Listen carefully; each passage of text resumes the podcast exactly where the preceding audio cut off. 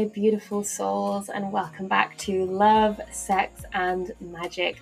Today's episode is going to be great in helping you understand men, understand the masculine, uh, and we also talk a lot about cheating, infidelity, healing old wounds from the past. So, our expert today, our guest today, is Stefanos Sifandos. He is a relational alchemist, love and relationship coach for men and women expert on masculine and feminine dynamics. Maybe you already follow his content. He shares a lot about masculine, feminine, uh, all that kind of stuff over on his Instagram.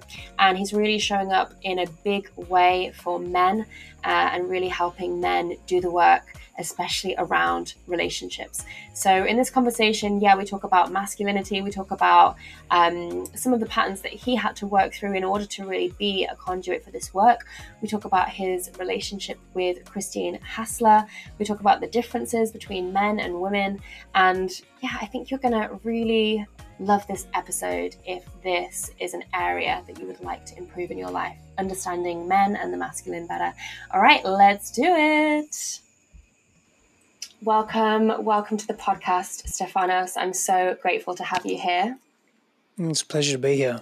Mm, so you do such beautiful work. You're really leading um, such a movement around relationships, love, masculine and feminine work, and especially from the masculine perspective, from from the men, male's perspective. So I just want to say thank you so much for your work. It's making such a huge impact and creating such a such a ripple effect and your passion and the soul and the love for what you do really comes through on your Instagram and through all of your content. So thank you. Thank you. Appreciate that. Yeah, yeah. And I, I first came to discover you through your wife, Christine Hassler. So mm. I was following Christine for many years um, when I was first starting out on my journey and in this line of work. And so that's how I how I came to how you kind of came into the field when you guys got together and had such a beautiful love story. And um, yeah, it's been just amazing to watch the two of you just blossom into just this incredible conscious couple who your love just radiates through the screen and through through the internet. It's it's so beautiful to feel and to see that and for people to have an example of what that looks like. Yeah it's um it's been a journey that's for sure. That's it you know it's not all love and light and rainbows and butterflies. Um however um we have definitely grown a great deal being in each other's presence and being in intimate union and sacred union relationship. And I mean, you know, not speaking for her, I'll just speak for myself. It's it's been a real heart opener and and and yeah, mind opener to be in relationship with someone that really sees me and is also willing to do that deeper work. Is also mm. willing to explore the challenges and the difficulty and, and the pain and the fear, but also really celebrate um, the goodness and the health in the relationship as well. Because you, have got to have that mm. balance. Because mm. um, if you if you don't, then you, you just get sort of stuck in always processing, and that can be too heavy and and often not healthy either. So it's really been nice having that balance in this relationship and just having someone that again is re- really reiterate this and the importance of this in in relationship is having someone that sees you in with as little judgment as possible. We're human beings; we're going to have judgment. It's it's natural for our brain to mm. compartmentalize and and judge our environments and the people and the things in them and ourselves and all of that. But to to have someone that's able to be more responsive as opposed to mm. reactive, and we both we both really come from that place as, as often as we can, but we're very cognizant of it at the least. That's been a very empowering uh, component of our relationship. Mm, yeah, no, absolutely. It's I feel the exact same about the relationship that I'm in with my partner Rick. It's like being so seen and so accepted for all of all of who you are, not trying to be not just trying to be the best part of you or the most uh, mm. Palatable or the most attractive, but really feeling accepted for for all of the pieces. And I can't remember where I saw this. It might have been on the holistic psychologist's page, but it said that. Uh, knowing your partner's trauma is a love language. Being like the caretaker of each other's wounds and each other's baggage and old stuff from the past is a is a powerful love language and I, I feel that's really true when you're in this kind of container and not trying to change the other person yeah yeah when we try and change other people we're essentially not addressing deeper wounds within ourselves because we're trying to alleviate that pain or that discomfort or that disconnection mm. we feel within ourselves with having something or someone outside of us uh, appease that that pain or appease that tension. And we're just constantly moving further and further away from doing our own work right? And being more cognizant and mindful of well, who am i? Who am i being? And taking that responsibility because when we don't we're just disempowered.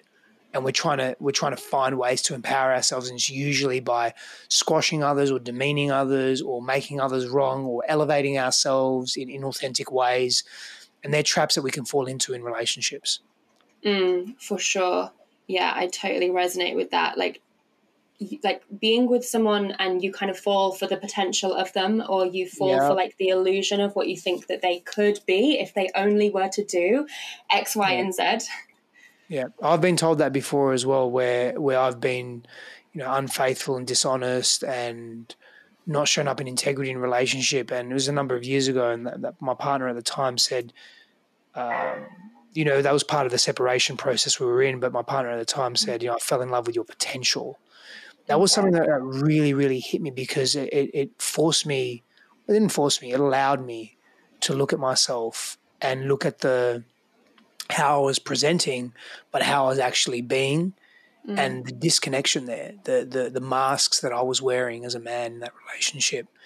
Um, and I was presenting this this facade. I was presenting what I thought she wanted, and I also was presenting what I thought she would like, mm. and therefore would distract her from the other life that I was living, or the lives that I was living, right? Because I was just in my shadows a lot. So that, that's a that's another trap we fall into as well in in relationships where we we wear masks and we forget who we are and we are not truthful in relationship and therefore that person that's in that relationship with us falls in love or becomes attracted to or becomes connected to uh, you know begins to adore and, and be close to that version of us that's not really us mm-hmm.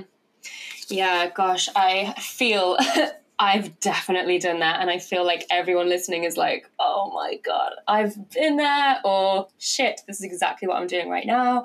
So I feel triggered. I'm sure a lot of people listening do. Oh God, I've totally, totally been there. So this this relationship with you, uh, for you, this separation was that what got you into this work because i'd love to hear more about some of the patterns and the stuff that you had to work through in order to be such a channel for this work and be able to help men and women in so many ways that you do now. Like what was your like dark night of the soul where you kind of really had to change where you realized yeah god i've got a lot of change i've got to change mm. a lot of shit you know? Mm. it didn't get me into the work. It was the catalyst though that deepened my work. So i was already mm. in the work earlier but i just i was in the shallows. I wasn't playing in depth and i wasn't i wasn't being real. I just dipped my toes in. So every time that I would get too close to trauma or pain that was unresolved and unchecked, I would pull right back and revert back to old patterns and old behaviors of uh, pursuing freedom in unhealthy ways, uh, infidelity, um, lying, cheating, uh, dishonesty, emotional aggressiveness, and um, you know, fighting in the streets and violence and all that shit that, that young men often do when they have unchecked rage and anger in them and disconnect and feel purposeless and so forth. And a lot of that was me. I was still, however, doing the work per se. I just was not owning it within myself. So that particular relationship a number of years ago was the catalyst for deepening my work and mm. really holding a, a very honest mirror to my face and saying, well, is this the person I want to be for the rest of my life? And the answer was a clear no. And so I very much committed to going in all the way, no matter what. You know, no matter, mm. and if I end up in a mental asylum or I commit suicide, and, I, and I went down that path, you know, and, or or I'd get through this and I'd I'd live through it, and I'd maybe be able to help others uh, and not just specific to my circumstances, but just help others that feel very disorientated in life. Because mm.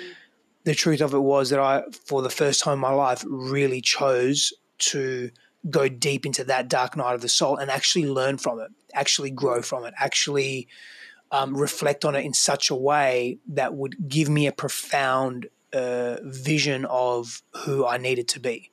And that was the that was the catalyst yeah. And there were look there were a couple after that as well and there were a couple before that but that there that was the that was a turning point because she found out that I was being unfaithful and that turned that turned the mirror onto me and the shame that came from that and just the the the the the, the propelling of discovering who I've always been and parts of me that I really was avoiding um, mm. that was that was necessary Mm.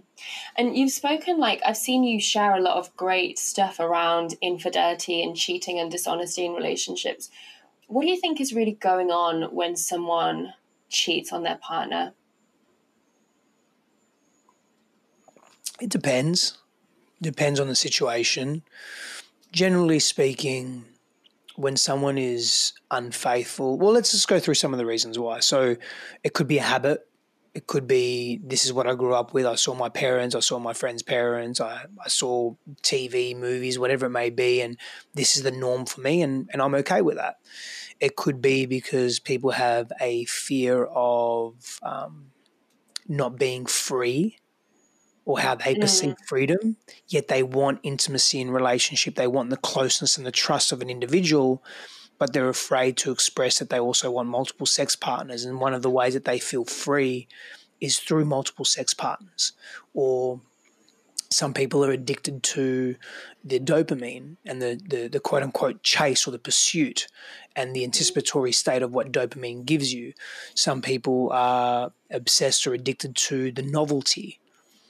Um, mm. Some people are compulsive liars some people feel genuinely not seen in their relationships and they want intimacy and touch and they're too scared to express that or they're too scared to break up with their partners or they just they feel stuck in the relationship so they seek it elsewhere whether it's through prostitution or um, other forms of intimate touch or infidelity itself you know like going out and um, connecting in with one night stands, casual sex, whatever it may be. So there are many, many reasons. Some people um, gain their sense of self worth through multiple sex partners, whether they're in or out of relationship, it's irrelevant. Some people mm. are addicted to orgasm, or and maybe addicted is not the right word, but they have a compulsion towards orgasm as a distraction or a numbing.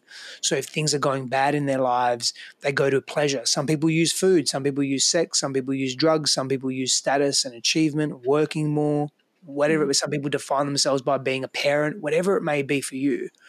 So there's some of the reasons why that unfaithfulness occurs, and and ultimately it's because we don't feel we carry we don't carry enough self worth to have those deep conversations with people to just yeah. be honest and just own where we are and who we are.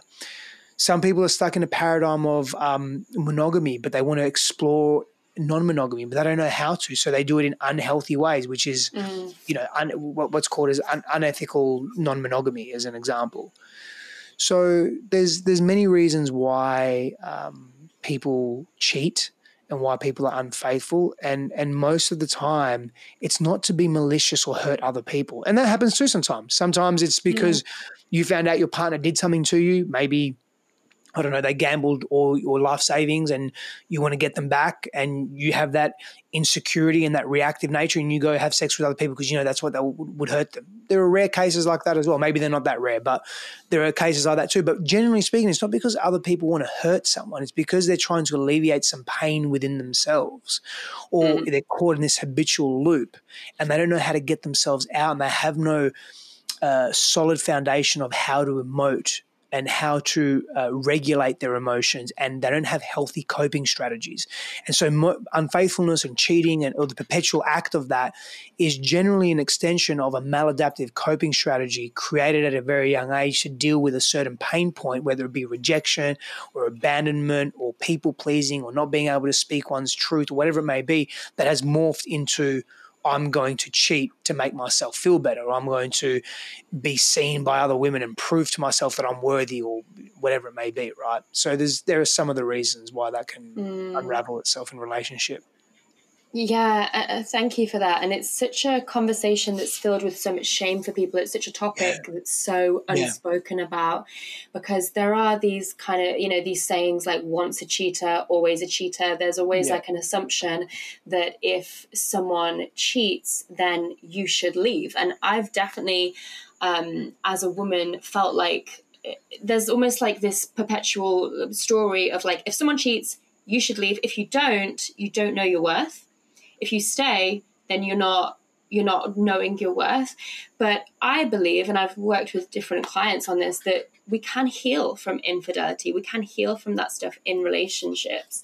Um, Yeah. but you know as long as that individual really is able to look at this stuff and able to get really honest with these really painful parts of themselves which is so hard to look at I, I agree. I, I, I do I do believe that uh, you know that, that old saying um, a leopard never changes his spots.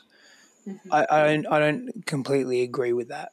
And there are some people that can't change or won't change rather, and there are some people that truly do wish to transform um, and stop behaving in old ways and engage in a new way of being in the world.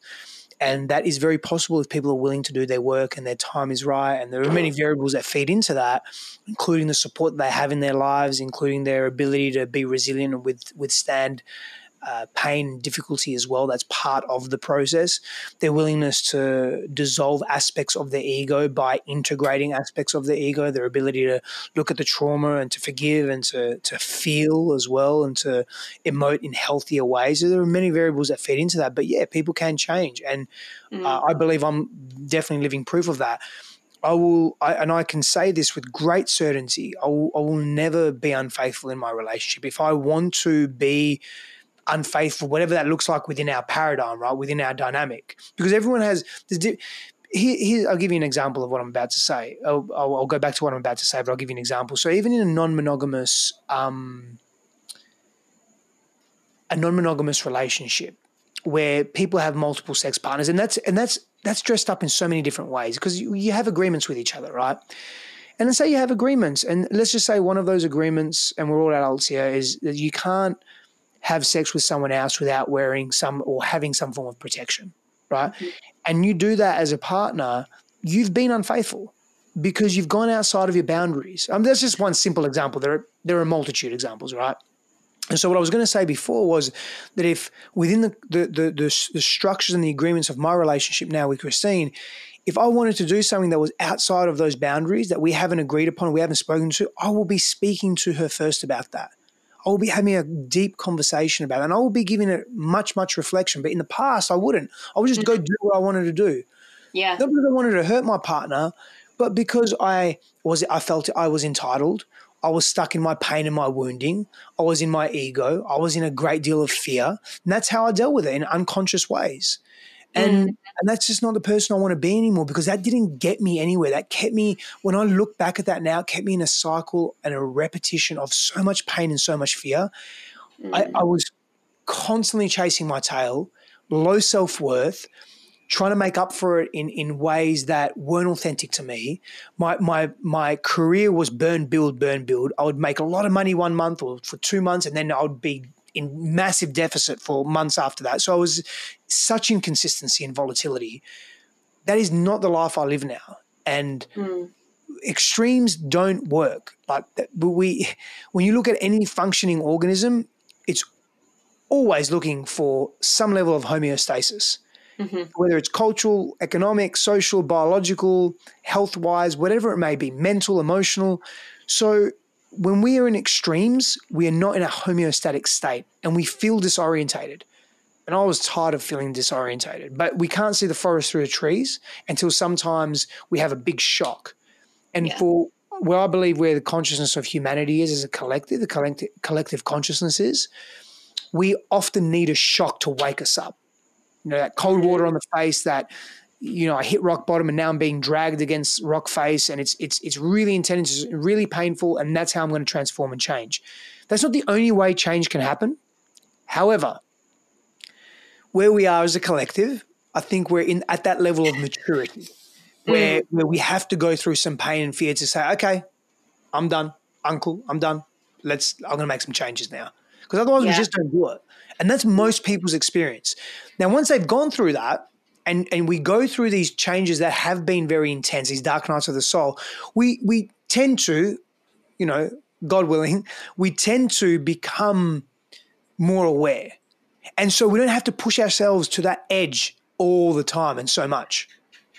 That then, all of a sudden, we can have massive, deep teachings and deep learning without such. Um, uh, uh, the word I'm looking for is a very specific word. Um, mm, I'll use this word. It's not the word I want though. Jagged contrasts, such sharp contrasts. We don't need to learn in, in such sharp contrasts. Mm that's when we start to evolve our own sense of sovereignty and self. And that's when we start to evolve ourselves in intimate relationship and romantic partnership as well.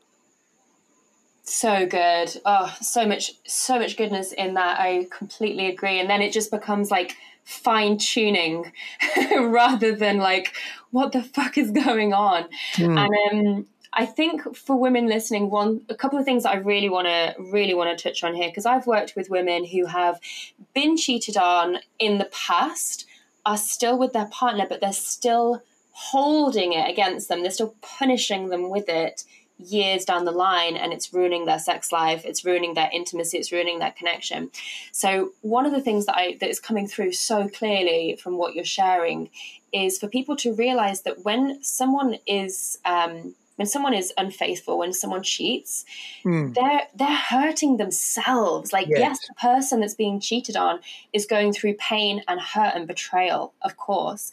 But actually, what that person is doing to themselves as well is so deeply painful, and there's so much yep. shame for them to carry. And after doing an act like that, they are not feeling great about themselves. You know, it's a very hard, it's a very uh, painful experience for someone to go through. So um, it's hard for them as well. And I want women to hear that if they are constantly punishing someone for who they used to be, then you will kind of always see them in that image Correct. of who they used to be, and they'll never be able to evolve past that or move past that because you'll always be holding them to this old wounded self or these old past mistakes. And that is really hard to move past unless you really really are able to actually forgive and actually move on from that and actually feel into like this was really hard for them as well which can be hard to do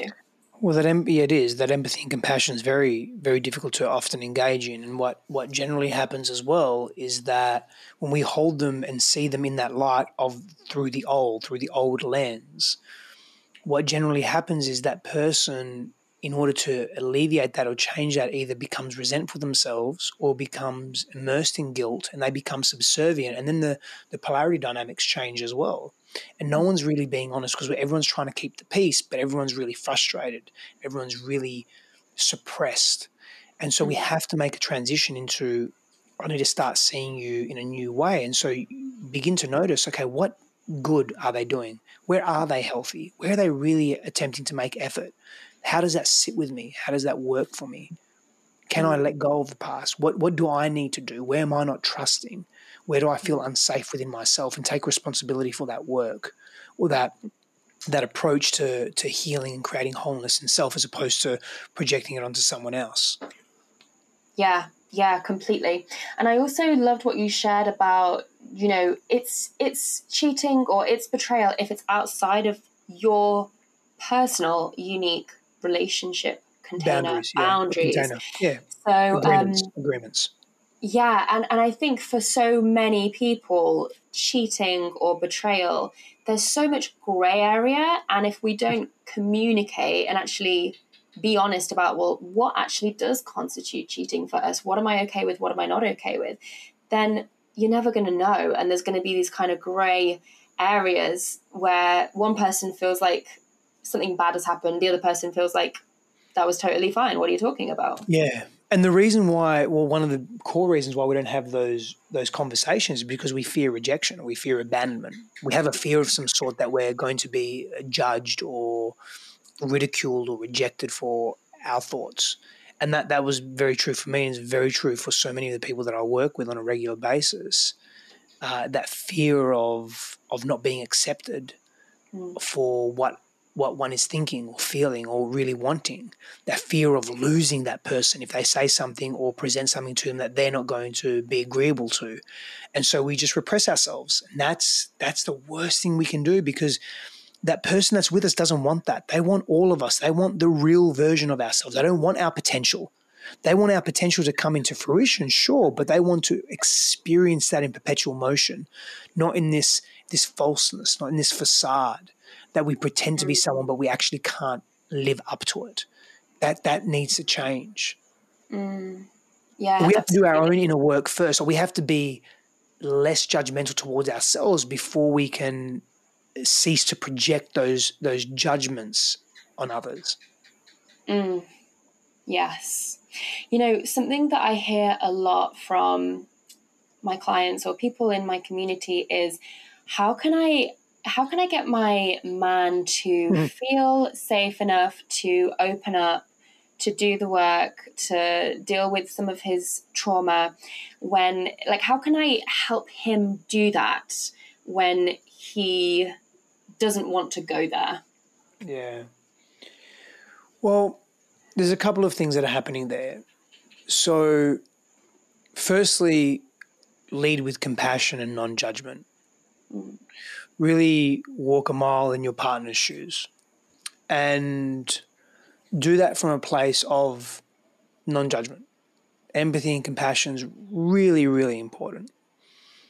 Seeing your partner for who they are is really important if you see something in them that they can't see within themselves, which is very common in relationships, one of the reasons why we get together, then you have to learn how to enroll them. You have to learn how to enroll them in their growth or in this path. That means you're going to have to learn how to speak their language, their values languages, not your values language. That may mean helping them see the benefit of doing this work through their own eyes and their own interests and how it's going to elevate other areas of life that is important to them. You know, for example, say you're in a relationship with with a man and he's got children from a previous marriage and that that marriage is really or that that ex that ex partnership, that previous partnership is really volatile and he's struggling because he can't connect with and communicate with his kids properly and he's struggling to be with his ex wife in a way that is amicable and all of that. And you can see that, oh, if he just looks at this area of his life where he was traumatized as a young boy or this pattern that he's got of people pleasing, I'm using some examples here, he may really free himself of this pattern and therefore have a better relationship with his ex wife and a more connected relationship with his children. So you've got to enroll him in that. You've got to you've got to help him visualize the dream of imagine having this relationship with your children well, I've done this work before and it's really, really helped me. And you know what? I'd also love to do this work together. It would make me and help me feel closer to you. Would that be something that you're willing to do? You know, you're not forcing something on them, but you're talking their language and you're tell, you're talking to them from your experience. And you're doing that in such a way that acknowledges where they are and how far they've come and also what's possible for them too. So, you know, we have to get good at enrolling and we also have to get good at really not judging other people and accepting them. Can you accept your partner for where they're at and who they are? Because the moment you can do that wholly and fully is the moment you can give yourself permission to leave the relationship if that's a non negotiable for you. Mm. If you don't feel fully connected in that relationship, but you're scared to leave because, well, my non negotiable is I've got to be in a partnership that wants to grow. We want to grow together. We're doing the work together. We're exploring consciousness, but you're not doing that you feel resentful and stuck and angry, and these patterns that are coming out are really harmful. But can I just love you and see you for who you are? Because then you may say, oh, wow, I don't need to change you. And I actually really want to be in the relationship because you've got all these other attributes and this dynamic that we share that's really, really beautiful for me. Or it's, uh, ah, I get it. I've got to leave. I'm out. And that becomes your work as someone that's going deeper into their own self worth to give yourself permission to leave. And that comes through that radical self acceptance, but that radical acceptance of the other as well. That doesn't mean that you become apathetic. That doesn't mean that you you, you know you, you move in resignation and you're you're the victim. Not at all. acceptance is not that at all. Acceptance is choosing to release the past, to release the stories and see the person in a new way, to to honor them for who they are being. And then once you've done that to determine is that a match for me energetically, spiritually, emotionally, physically, etc., relationally. That's where we start. That's how uh, from my perspective that's that's so there's some of the ways that we start to really help our partners um, get on that journey with us if they, if that's what they also want as well help them see that and yeah. persistence. We've got to be consistent as well. We can't just not just one and done.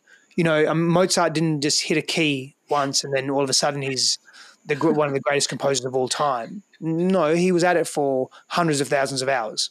It's persistence. Love that. Yeah, no, that's that's. I think that's really really helpful. Now, I want to move on to something that I know that you are such an expert in and you know so much about, and that is the masculine and feminine dynamics and polarity. So I'd love to hear like from you, why is this really important work in relationships and what are some of the misconceptions that you've heard around this topic? So some of the misconceptions I've heard around masculinity specifically? Yeah. Yeah, or just the masculine feminine conversation. So the miscon- some of the misconceptions are that men and women are the same we're not. We're different. We're hormonally different. We're biologically different. Our brains are slightly different. And we're super similar as well. We're human beings. We share so many similar traits. Some other misconceptions is that masculine feminine is assigned purely to gender. It's not. Masculine feminine is just energy. It's a way of being, and it's a way of being that resides within every single human being. It's not exclusive to gender. If you're male, then you're only masculine. Not at all. However, gender plays a role because it's how it's part of how we've evolved. Just like culture plays a role. Yes, it's a cultural construct. Why do we say masculine feminine? Because it's contrast. Just as human beings generally, the way that our brains work, we learn really well through contrast. It's not about separation, it's about contrast, complementary opposites. Mm. And so it's, it's important to understand that these energetics just just a way of explaining the way we see the world. Absolutely, fundamentally, they're just human constructs. They're human expressive states. And if we if we look at them in a, in a contrasted way, in a way of polarity, it can help us understand. Oh, I'm being a little too masculine, therefore I'm in my unhealthy masculine. Let me explore that. What does that mean? What's happening with my the, the feminine aspect of myself, etc., etc. So it's just a way to understand the world, understand ourselves, understand relationships. It's just another lens, like the five love languages or attachment theory or um, psychodynamic theory or gestalt therapy or uh, understanding personality substructures. It's just a way to, to understand the world. It's a modality, so to speak. Um, mm. You can call it a system, but maybe, maybe not it's a way to understand um, polarity, uh, sexual attraction, attraction dynamics. It's a way to understand human interaction. It's a way to understand shadow behavior. It's a way to understand sexuality in general, um, behavior, interaction, etc. So it's not the you know masculine feminine dynamics. It's just a way to understand self and the world and relationships. And if there's a resonance there, maybe even relate at a deeper level with each other. Mm. I love that. Yeah, I, I remember seeing you share some stuff around the election about like this is a real mm. example of like the wounded masculine or the unhealthy yeah. expression of mask yeah. of the masculine in in some yeah. of the leaders that we see. And um, you know, I've for sure felt like a lot of the systems that we live in, a lot of the structures in the society has been really designed or built based on some of these unhealthy um, masculine traits and qualities. Um, can you like go into that more? Can you share more about like what that looks like, and then what the sacred masculine looks like, or the healthy masculine, the divine masculine? Yeah, I can. So I can speak specifically to that post that you're referring to, or that article, that small article that you're referring to, um, around uh, an, an, unhealthy, wounded example of um, masculinity in leadership. And so it was referring to, very specifically referring to the debate, uh, the first presidential debate here in the US. Um, and it was between um, uh, uh, Donald Trump and Joe Biden. And what I witnessed was men not listening to each other, men coming from ego, men attacking and judging each other, men not giving each other an opportunity to speak, trying attempting to be autocratic and oppressive, controlling. These are unhealthy expressions of of human character for starters. And if we were to if we were to um, compartmentalize or separate that again, not to use the word separate, but if we were to um, put it into a bucket, it can be considered wounded, unhealthy, shadow-like, extreme masculine behavior. Um, you know, they were supposed to be answering questions concerning um, what's happening in society, but rather they were just trying to they were being selfish they were coming from a place of feeling threatened they were mm. self-absorbed they were unwilling to listen they were fearful of losing their position um, they were unpredictable and volatile you couldn't trust them to get a, a, serious answer they weren't even answering the questions directly so they're being very indirect and indecisive they were more concerned with um, with fighting. They were more concerned with manipulation and lies and slandering the other instead of really talking about important issues. Um, that's fear, right? Like there's no there was it was all about hate. And in fear and hate there's stagnation. That's not growth. And so they weren't innovative in their expressions they were displaying a posture of win at any cost, win at the expense of what Earth and what people and what society really need. Um, there was outdated rhetoric that was part of the narrative. Um, they weren't really providing meaningful healing opportunities. Mm-hmm. They, they were they were more concerned with pointing out each other's flaws, as opposed to um, being more connected to the discussion. I mean, not that the, the moderator was was great, he wasn't, but uh, you know, um, and that's just my opinion, right? It's just what does it mean? What's my opinion? Pff, means about as much as anyone else's opinion. Um, but from being immersed in this work for a very long time, um, you know, I really, I really noticed that they were displaying unhealthy, unhealthy ways of being. Mm. Yeah, yeah, absolutely. And what would you say is like the what is the antidote to that? What what would be like a real healthy expression of masculine energy? Oh, I mean, so well. Firstly, um, the the opposite of that is is going to be helpful. Um, I think part of the antidote to that is to be taken through healthy rites of passage. Men need that culturally men need healthy rites of passage.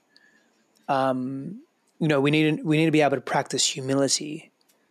We need to, um, in terms of masculine, not having this need to control, engaging more in contribution, being more responsible for our inner work, um, choosing to master the aspects of ourselves that we can control so that we don't have to force control upon others to feel better about ourselves. Mm. Being more curious and open. You know, we we are here as a humanity because our forefathers and foremothers uh, chose to explore, particularly men. Particularly men, we were more responsible for extending the perimeter, for keeping our physical space safe, we need to we need to engage in, in that more. We need to engage in our in our shadows more as well, and that that helps us um, move into deeper, deeper, uh, healthier masculine energy, healing shame.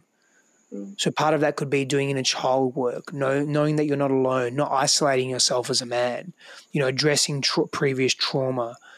Um, healing shame is really, really important really important.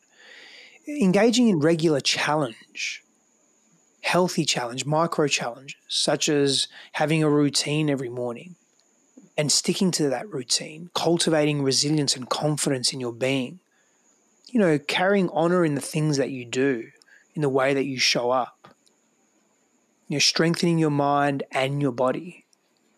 These are all very, very important parts of cultivating healthy masculinity within self.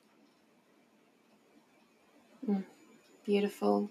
I love this. This is so helpful. And, and as you're sharing, I can tell that like this is great advice for women to cultivate their ha- healthy masculine within.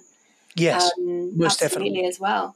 So if there are women listening who are single, wanting to attract a partner, they're doing this kind of work with themselves. They're doing, they're really exploring their masculine, feminine dynamics. Or maybe there's someone listening that's like just started seeing someone and they're hitting a few walls. Mm. Um, do you have any advice of like how the how women can understand the masculine more?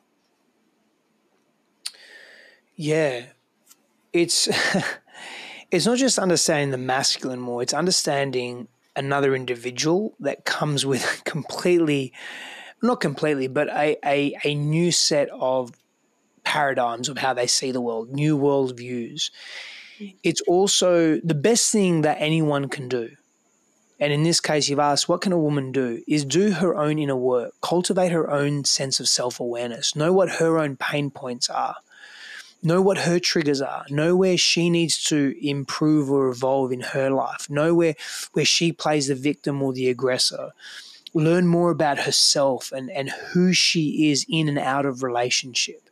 That's very, very important in order to begin to even contemplate empathizing and doing one's best to understand the man in her life or the masculine energetic in general. Mm. And so, if you know, often people come to me and say, to, so a woman will come to me and say, I want my man to be more in his feminine. What do I do? And men will come to me and say, I need to be more in my feminine. What do I do? The first question I ask is why? Why do you want that? What does that actually even mean to you? And once we start to unpack all that, I generally take them down a path of if you're a masculine man, practice being in your healthy masculine. That will help open you up to more natural and organic, balanced expressions of inner and, and inner and masculine, inner feminine. So it's the same advice for the feminine. If you're a feminine woman, if you're largely in a feminine energetic, then work on cultivating healthy expressions of that. And naturally and organically, what will happen is you'll relate to the masculine within and the masculine without at a deeper level. That's powerful. Mm. Love that. Love that so much. Thank you.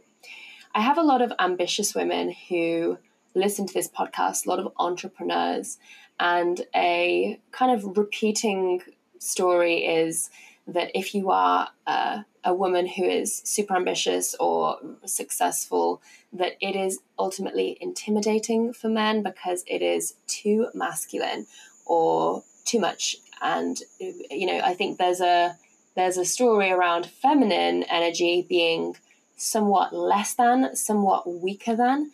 Can you speak into that and any advice that you might have for that? Yeah, well, feminine energy is not weaker than masculine energy, and vice versa. But just like toxic masculinity doesn't exist without toxic femininity existing. Mm, yes. So we've got to clear that up immediately. That's very, very important. You're never too powerful. You're never too much you, you're just attracting men, or if that's a pattern for you as a woman, it, there's a few things potentially happening there. One, you, you're not recognizing that you're enough and there could be some level of compensation, or you're in a, an energetic that is David Deida gives a great example of this, and I, I think it's a it's a relevant example. And he says, if you're in an energetic of masculinity all day, every day, irrespective of whether you're a man or a woman, that doesn't matter, right? But we'll use the woman, a woman as an example. So you're you're you're in business, you're doing, you're responsible a great deal, you're creating, you're goal orientated, you're objective driven. There's stages, there's steps, there's effectiveness and efficiency. You're you're not in the feminine energetic you're not necessarily going to want to come home. Well, you, part, here's a trick, right? Part of you is, but you're in that familiar energetic. You're probably going to just continue that. So when you go home, you're going to continue being in your masculine energetic. So therefore, because we have to live in complementary opposites, you're probably in intimate partnership, you're going to attract a feminine man, so to speak. Mm. It then becomes really important that you don't have to stop being in your masculine. If you're passionate about what you do, you're service driven, you're creating business, you're creating great wealth, all of that, if that feels good to you, you don't have to stop that. But if you're also wanting to surrender and receive a lot more, if you're wanting to be in your feminine a lot more, no matter whatever that means for you, then there has to be a contrast that you strike. And so in your intimate relationship, you have to practice receiving more, being more fluid, being more in your feminine, trusting more, sitting back, not being in control, not taking mm. charge. Therefore, you will naturally begin to attract that more masculine man. You don't want to be competing with your partner. That's the last thing you want because men don't. You're either attracting a feminized, hyper feminized man, so he's not going to compete with you. If you're attracting a masculine man and you can't release that, that stronghold that you have on control, and that could be your inner work, right? Then a masculine man is either going to do one of two things. He's going to move into his hyper masculine and be hyper competitive with you because he's going to say, Well, I'm not going to be out masculinized here. I'm not going to be out manned here because then he's in his unhealthy masculine. Or he's going to, if he's in, his healthy masculine, he's going to just walk away. He's going to say, Look, this dynamic doesn't work for me. This isn't what I want in a relationship. Mm-hmm. And so it really becomes important we look at ourselves and what changes we want to make within self first. And what do we really, really want? But you're never too much because you're you're slaying it out in the world and you're you're doing really well in business or whatever it is that you're doing. You don't have to tone that down unless you just don't want that. If that doesn't feel natural for you and you're a product of your society because that's how you've derived your self worth, like so many men have, and that's something for you to look at. But you can still do amazing things in the world, make great money, tremendous impact, change lives, and then outside of that, really surrender into your femininity. Mm. Yeah, well, well, actually, one of the things that I'm working with clients with right now is actually bringing that feminine energy into leadership, into business, and doing things in a different way. Um, so that we can actually infuse our businesses with more of that beautiful, receptive, surrendered energy and actually bring that more in. So we're not hyper controlling and um, you know constantly obsessing over goals and data and numbers. Um, just for me personally it's been really transformational to do that. Um, and so yeah there, there's not one there's not only one way to to be a leader is what I was what I want to share on that. Mm, yeah, yeah, yeah. Great. So, what are you like really excited about right now in your world? What are you loving working on, or or, or just in your life? Like, what's really exciting you right now? Oh, honestly, so many things. So so many things. Um, but honestly, I'm excited for just having a, a Christmas in our in our and our home, our first home together with Christine and I, and that's really that's really nice. And um, business wise and service wise, I'm very excited about 2021, what that holds, and we're we're um, conducting live activations here in Austin. I live in Austin, Texas. Um, and we have a, a, brand together called Love Amplified, Christine and I. So very, very excited about that. The deeper men's work that um, I mean, I've been doing men's work for years, obviously, but just the 2021 iteration of that is really mm-hmm. exciting. Um, I'm excited about continuing to shift the paradigm for humanity and for self, for myself, first and foremost, right? Um, this year's been a very interesting year for me and a very amazing year, successful year on many, many fronts. Um, but it also came with some hardship as well, internal, internal hardship, just feeling restricted and, and feeling angry and big emotions and, and choosing to process those. And so, yeah, just excited about the, the, the tribe that I'm creating here in Austin as well, and excited to see my family and friends back in Australia too. Hopefully, fingers crossed in 2021. It's a little challenging there at the moment with um, the restrictions that Australia has placed on yeah. um, on their borders, on their um, national borders. But look, that's I'm hopeful as well. That's going to shift, and so I'm excited a lot about a lot of things. I work with amazing clients. Um, I'm excited to continue to elevate that next year as well. Christine and I have some amazing programs for couples that we're launching next year too. So I love to round up our interview with a few quick questions related to love, sex, and magic. Sure. Uh, this has been amazing. Thank you so much. So uh, the first one: What is something that you love right now? Something that you're in love with? I want so many. I'm one of those people that when you say give me one thing, I want to give you twelve. You give me five things, I want to give you twenty five. Right. So what about today? What is one thing that you love today? um, I'm loving this this tea that I'm drinking from this uh, this uh, handmade teacup. That's what I'm. You know, in the present moment, I'm loving. I'm loving that right now. Yeah. Great, great. Uh, something that turns you on life in general, I wake up very, very excited. But you know, something that really um, turns me on is, you know, Christine and I have been having a, a I wouldn't say an argument, but we've just been disconnected the last 24 hours because I, I missed something. I, I, wasn't hearing her properly and I misconstrued and misinterpreted something and it really upset her. And then I got defensive and I, I couldn't see her point of view. And this was only for an hour or so, a couple of hours, but you know, I could see she was really, really hurt.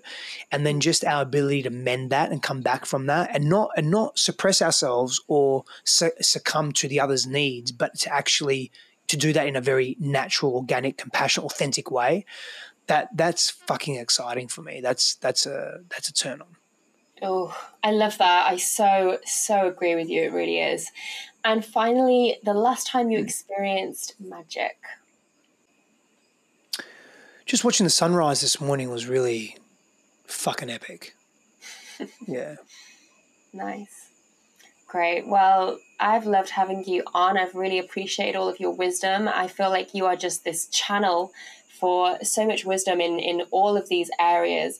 And I'd love for people to go and connect with you online, consume and devour all of your videos and content, where can people come and get more of you in their life?